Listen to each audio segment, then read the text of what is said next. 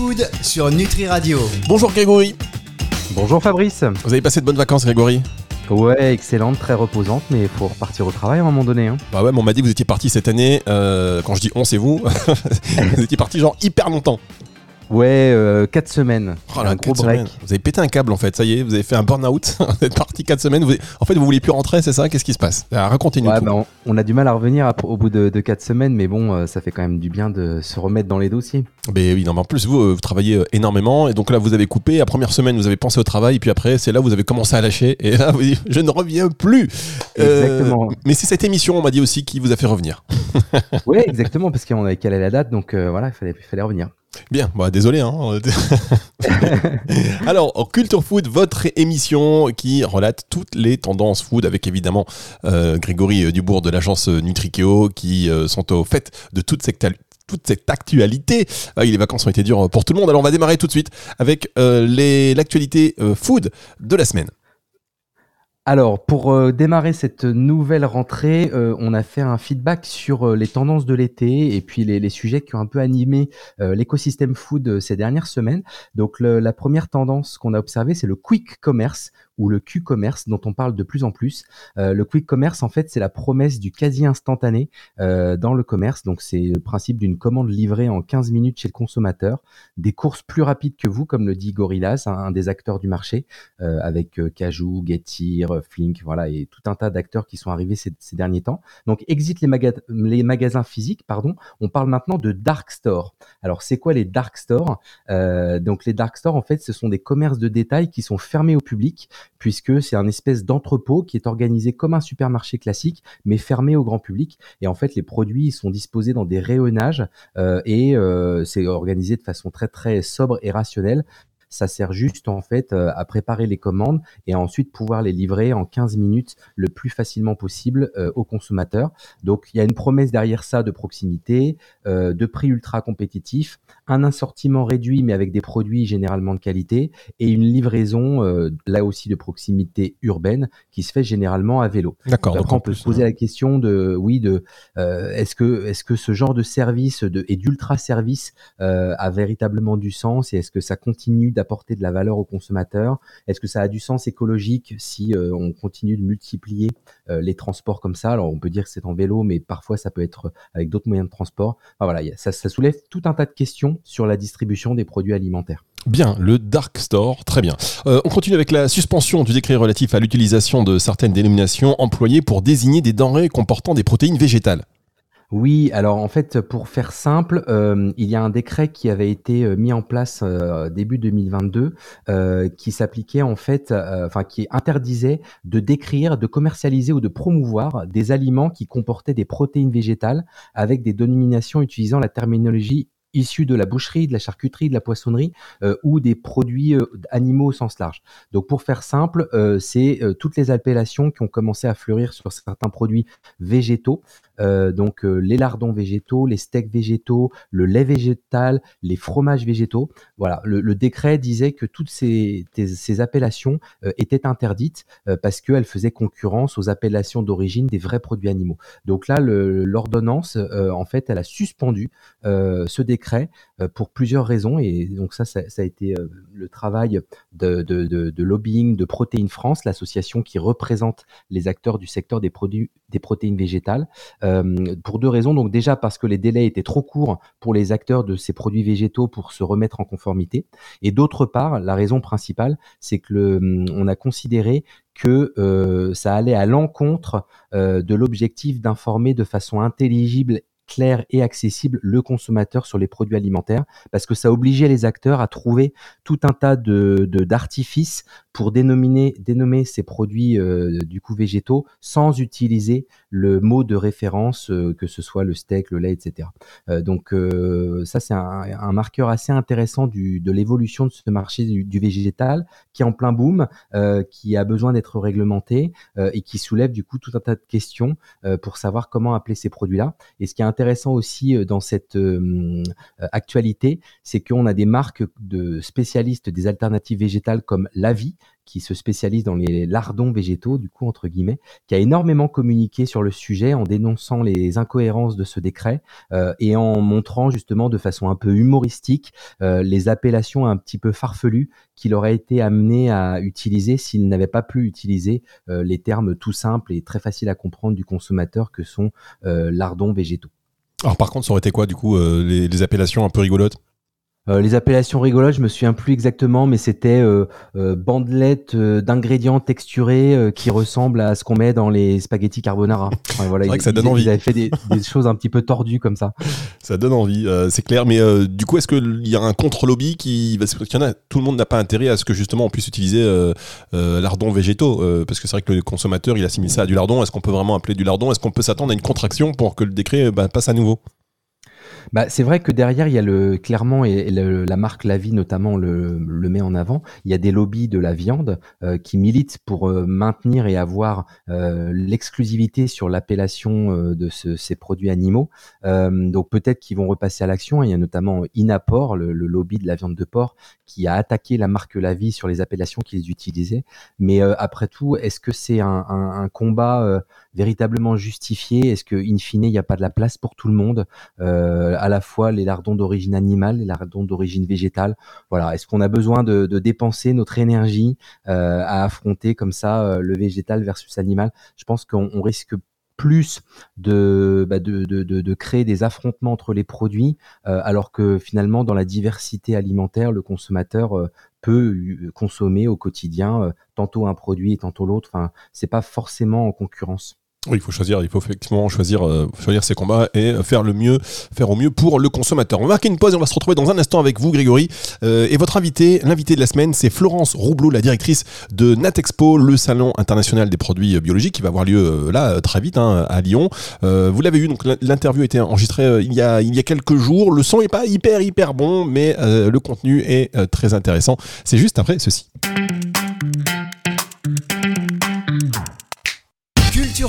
Sur Nutri Radio. La suite de cette émission Culture Food qui reprend ses marques et l'antenne donc sur Nutri Radio avec Grégory Dubourg de l'agence Nutrikeo. Chaque semaine, on va regarder un peu ce qui se passe du côté de la food, euh, du secteur alimentaire et même de la nutraceutique. Et euh, maintenant, votre invité, Grégory, c'est Florence Roublot, la directrice de NetExpo, le salon international des produits biologiques qui va avoir lieu euh, là toute fin septembre. L'entretien a été enregistré il y a quelques, quelques temps. Tendez bien l'oreille, mesdames, messieurs. On se retrouve juste après. Bonjour Florence euh, Roublot, euh, vous êtes la directrice du salon Natexpo, salon qui va avoir lieu du 18 au 20 septembre à Lyon cette année. Euh, est-ce que vous pouvez nous présenter en quelques mots en quoi, consiste le salon Natexpo, Florence? Oui, bien sûr. Bonjour Grégory, ravi d'être avec vous. Natexpo, c'est le c'est le seul salon professionnel bio en France et qui couvre l'ensemble de la filière depuis euh, l'alimentation jusqu'à la cosmétique, en passant par les ingrédients, tout ce qui permet euh, de, de, fournir euh, les magasins, les écoproduits, les écoservices. Il se tient tous les ans en alternance à Paris et à Lyon, et nous sommes cette année à Lyon, du 18 au 20 septembre. D'accord. Et pour cette année 2022, le, le, salon là c'est dans quelques semaines. quelles sont selon vous les, les grandes tendances sur le naturel et sur le bio? Alors on a on a travaillé avec une agence spécifique pour décrypter euh, les grandes tendances. Ce qu'on ce sur quoi nous sommes attardés, c'est bien sûr ce besoin de, pédagogie, ce besoin de clarté pour que les consommateurs de produits bio sachent bien ce qu'ils ont euh, devant eux, euh, ce besoin de rassurance sur la façon dont les produits sont conçus, la façon dont aussi les produits arrivent en fin de vie et de quelle manière ils peuvent être éventuellement euh, réutilisés. Ça, ce sont vraiment des, des tendances qu'on a ressenties. Et puis après, tout ce qui est aussi euh, véganisme, ça, je pense que vous en avez aussi euh, conscience, que vous l'avez déjà constaté sur d'autres événements. Mhm. Le véganisme est très important. Tout ce qui est aussi euh, mieux-être, mieux-être dans sa tête, dans son corps, dans sa vie en général, dans sa psychologie, dans son comportement, dans, à, à tous ces niveaux-là. Ça, ce sont les, les grandes tendances qu'on a décryptées. Ok, hein, très intéressant. Et euh, est-ce qu'il y aura des nouveautés dans l'organisation de ce salon, des, des, nouveaux événements ou des nouveaux corners qui ont été développés pour euh, cette édition 2022 oui, bien sûr. Alors, on a développé euh, deux nouveaux parcours. Un parcours qui est dédié au local. Alors, le local, c'est un mot qui peut être un peu utilisé à tort et à travers, un petit peu galvaudé. Mais on a essayé de pas de donner une définition, mais de donner un petit peu les grands critères pour que les visiteurs puissent aller là où ils où, ils ont envie d'aller pour trouver des produits locaux avec une distance sur le conditionnement du produit, sur le sourcing, sur l'étiquetage, tout ce genre de choses. Ça, c'est un parcours local. Il y a à peu près 230 exposants qui s'y sont inscrits. On a un parcours qui est dédié aux cosmétiques haut de gamme qui s'appelle Épure avec une trentaine de sociétés. une autre nouveauté, bien sûr, c'est que le salon passe sur trois jours comme son grand frère parisien. Et puis on a aussi un, nouveau secteur qui s'appelle euh, Solutions e-commerce, euh, qui est dédié à tout ce qui concerne donc euh, les achats, les achats en ligne. Ah oui, donc beaucoup de beaucoup d'innovations cette année alors. On essaie, oui. Oui, très bien. Et vous organisez également dans le cadre de Natexpo les, les trophées Natexpo, donc une, une, remise de récompenses pour des innovations sur l'ensemble des segments. Est-ce que parmi les trophées de cette année, il y en a une ou d'autres innovations qui vous ont particulièrement marqué? Oui, alors euh, il y a effectivement les trophées Natexpo qui sont organisés euh, dans, dans les différentes catégories euh, couvertes par le salon, huit catégories. Et puis cette année, il y a des nouveautés avec une mention spéciale internationale. moi, celui qui m'a le plus interpellé, c'est dans, dans la catégorie services et équipements pour les magasins et les marques. Et c'est un produit qui est présenté par une société qui s'appelle Sequoia Factory. C'est leur première participation au salon. Et en fait, c'est un produit avec une démarche. Sequoia, en fait, va racheter pour une certaine somme des présentoirs en bois en fin d'utilisation. Ils travaillent avec un ESAT pour les remettre en état et après ça permet de les de leur donner une seconde vie et de pouvoir les, remettre dans les magasins. D'accord, donc c'est très intéressant, c'est vraiment une démarche globale. Une espèce de démarche de, de recyclage, d'upcycling de la PLV en magasin, c'est ça? Mmh, D'accord, ouais, très intéressant parce que c'est vrai que c'est souvent gaspillé, jeté avec euh, des, des durées de vie assez courtes. Euh, donc tout à fait en phase avec la, la philosophie du bio.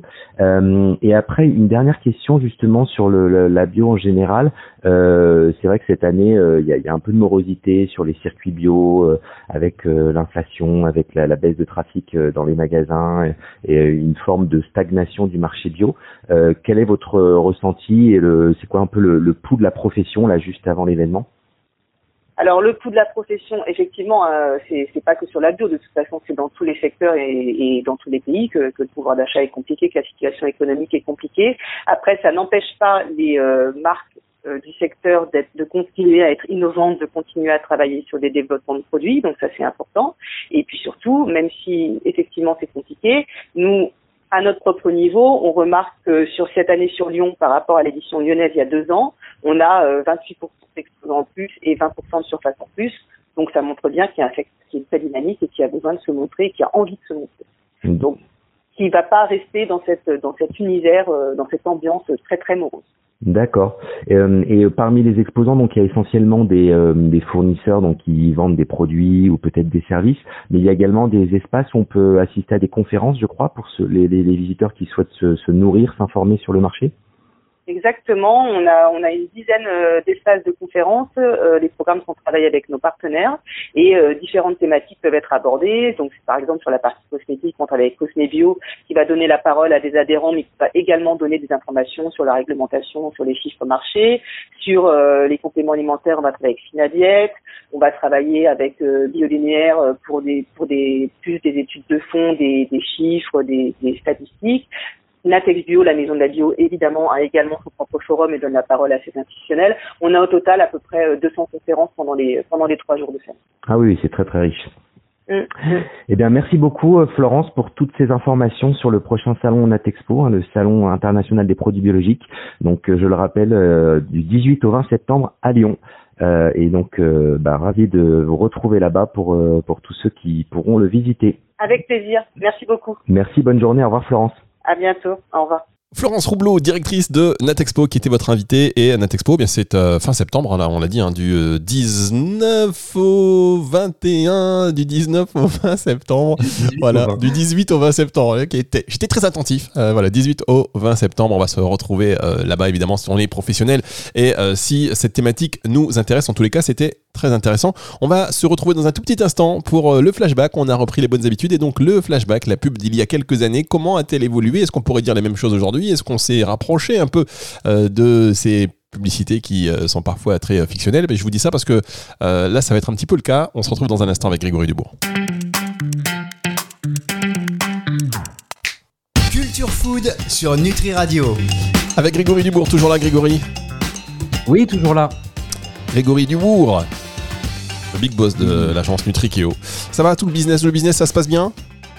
Le business se passe très bien. Euh, l'été a été très actif euh, malgré tout et on repart à la rentrée sur les chapeaux de roue. Eh oui, les chapeaux de roue. Et vous avez vu, vous êtes bien entouré hein, sur Nutri Radio en cette rentrée. Vous avez eu toutes ces nouveautés Delphine Vespizer, Vanessa Desmouilles et j'en passe évidemment. Ça se starifie un petit peu.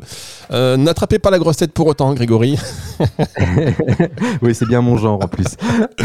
Alors, on, vous savez régulièrement dans ces émissions, enfin à chaque émission d'ailleurs, on vous propose un flashback puisqu'on parle, on parle de publicité, mais les publicités en rapport avec la c'est-à-dire qu'on va réécouter une publicité euh, qui, qui, date, hein, qui date un petit peu, maintenant qu'on a un peu de recul, analyser, est-ce qu'on pourrait dire les mêmes choses aujourd'hui? Est-ce que la publicité, est-ce que la réalité a rejoint la publicité ou est-ce que c'est complètement dépassé? On va euh, écouter cette publicité, écoutez bien, euh, ah, écoutez bien, juste si vous aimez les huîtres, accrochez-vous. Les huîtres? Avant, j'en mangeais pas toute l'année. Et moi, les ouvrir, je suis pas très manuel. Et puis, on a découvert Fast Huîtres. Alors maintenant, quand j'ai envie de mer, je laisse faire Miguel. C'est rien à faire. Fast huître, c'est révolutionnaire. Vous appuyez et deux minutes après, vous passez à table. Les huîtres, c'est pour madame Fast huître, c'est la garantie de... Avec le sucre, vous êtes dans le vrai.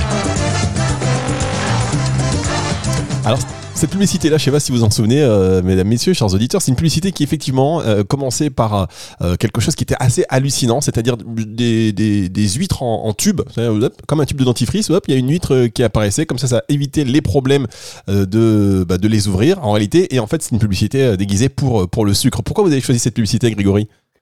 Alors, elle a un double intérêt. D'une part, parce que euh, c'était des façons de communiquer à l'époque de, de l'industrie du sucre pour dire le sucre, c'est un vrai aliment brut et c'est pas quelque chose de, de bricolé euh, de façon euh, industrielle et artificielle. Et, et d'autre part, parce que euh, cette publicité utilisait le, le levier de euh, la, la, nourriture un peu futuriste, euh, complètement sortie de films de science-fiction, et que finalement, la science-fiction est peut-être devenue réalité parce qu'on va le voir dans une actualité euh, un petit peu plus tard dans l'émission, euh, le produit existerait euh, aujourd'hui sur le marché américain.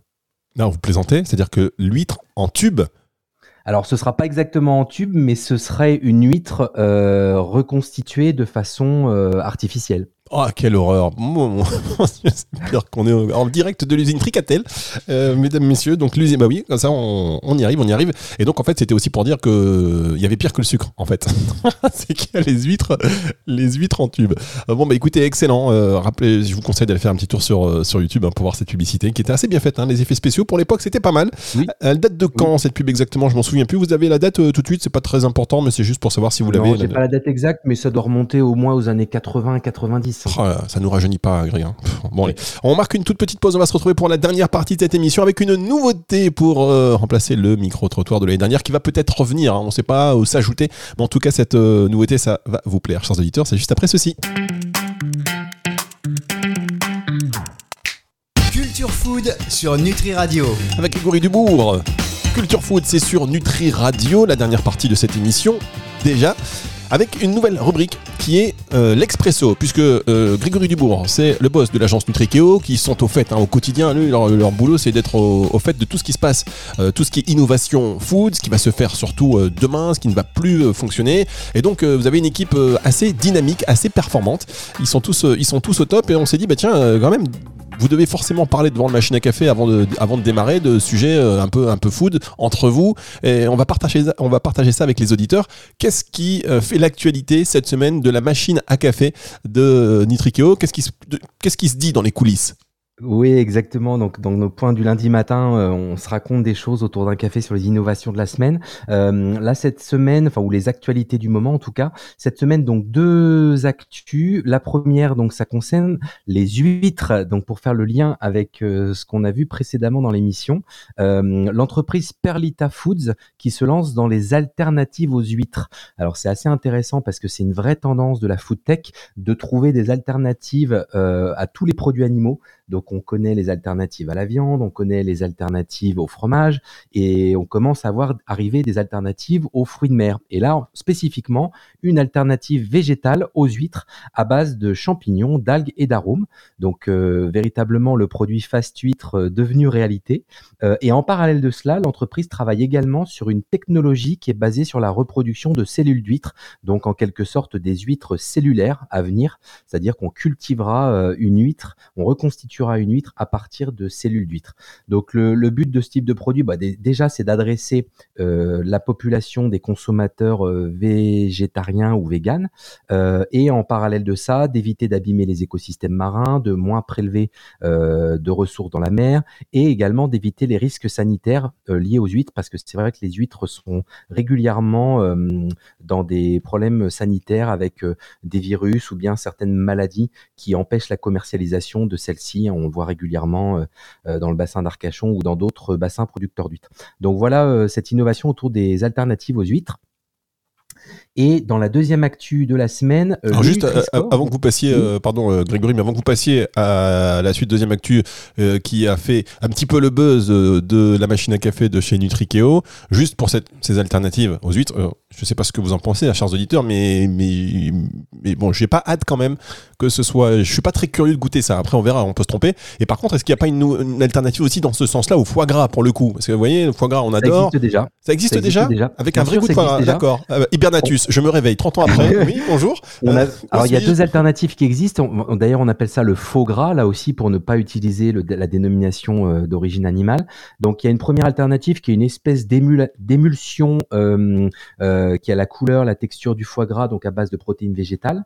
Et il y a une autre alternative qui est en train d'être étudiée. Alors, je ne sais pas si elle est complètement commercialisée, mais c'est une start-up française qui fait du foie gras cellulaire. Ça s'appelle Gourmet, avec un E et un Y à la fin. Et euh, ils ont pour vocation de cultiver in vitro du foie gras à partir de cellules animales. Ah bah voilà, parce que moi, franchement, depuis que j'ai vu un énième reportage sur le foie gras, ça fait des années que j'en mange plus, mais c'était quand même délicieux. Et euh, donc voilà, ok. Merci beaucoup euh, Grégory pour ces précisions. Alors quel est l'autre sujet qui fait le buzz cette semaine chez Nutrikeo alors, on parle du Nutri-Score parce que le Nutri-Score que vous connaissez tous maintenant, hein, ce score ABCDE qui figure sur de plus en plus de produits alimentaires en France et en Europe, évolue. Euh, c'est-à-dire qu'un certain nombre de pays ont décidé de faire évoluer l'algorithme qui calcule ce Nutri-Score sur les produits alimentaires. Donc, les pays euh, concernés, ce sont euh, la France, la Belgique, l'Allemagne, le Luxembourg, Pays-Bas, Espagne et la Suisse. Et en fait, ces évolutions, elles ont pour but de renforcer l'efficacité du Nutri-Score pour classer les aliments en cohérence avec les recommandations alimentaires et ainsi guider les consommateurs vers des choix plus favorables à leur santé. Et donc, il y a cinq classes de produits qui vont être modifiées dans les prochains mois pour coller au plus près de ces recommandations alimentaires. La première catégorie, ce sont les huiles, donc euh, qui va permettre de, mieux classer les huiles qui sont moins riches en graisses saturées. Donc, pour qu'elles, euh, parce qu'aujourd'hui, les huiles, basiquement, elles sont classées E en Nutri-Score. Donc là, elles vont remonter dans les scores lorsqu'elles sont moins riches en graisses saturées. Même topo pour les poissons gras qui vont être euh, bonifiés dans le classement euh, pour aider les consommateurs à mieux les identifier comme des aliments sains, parce qu'aujourd'hui ils étaient pénalisés par le Nutri-Score. Du côté des céréales, le Nutri-Score va améliorer la différenciation entre les aliments complets et ceux qui sont raffinés. Les complets seront privilégiés, bien évidemment, et donc mieux notés. La, différenciation sera également faite et amplifiée entre les produits selon leur teneur en sucre ou en sel. Euh, et enfin, le classement des produits laitiers sera revu euh, avec une meilleure différenciation des produits en fonction du fait qu'ils soient sucrés ou pas. Et euh, voilà, donc ça va concerner les produits laitiers type yaourt, yaourt à base de fruits, etc. Donc qui seront évidemment moins notés que des yaourts nature, moins bien notés. et en parallèle de cela, on peut également noter le fait que ça n'a rien à voir avec l'évolution de l'algorithme, mais le fait que l'Italie a interdit le Nutri-Score pour les appellations d'origine protégée et les indications géographiques euh, protégées, donc euh, qui concernent notamment euh, les fromages et les charcuteries italiennes. Donc l'Italie ayant milité en fait pour supprimer le Nutri-Score de ces produits-là parce que là aussi ça pénalisait la vente de ces produits puisque forcément ils étaient notés plutôt D ou E sur le Nutri-Score. Bien, vous êtes toujours excellent, Grégory Dubourg. Vous êtes revenu en pleine forme. Ces huit semaines de congé euh, au fin fond euh, de l'Amérique du Sud vous ont fait du bien. Euh, je vous invite On avait dit 4, on avait dit 4. Oui, mais vous savez, si on est, si on exa- tout est, tout est, tout est dans l'exagération, vous voyez. en tout cas, Merci en tout cas. vous êtes revenu en pleine forme et on va se retrouver donc la semaine prochaine pour une autre émission Culture Food, émission que vous pouvez évidemment retrouver à la fin de la semaine hein, sur nutriradio.fr dans la partie podcast et sur toutes les plateformes de streaming audio. Au revoir, Grégory. Avec grand plaisir. Au revoir Fabrice, à bientôt. Food sur Nutri Radio.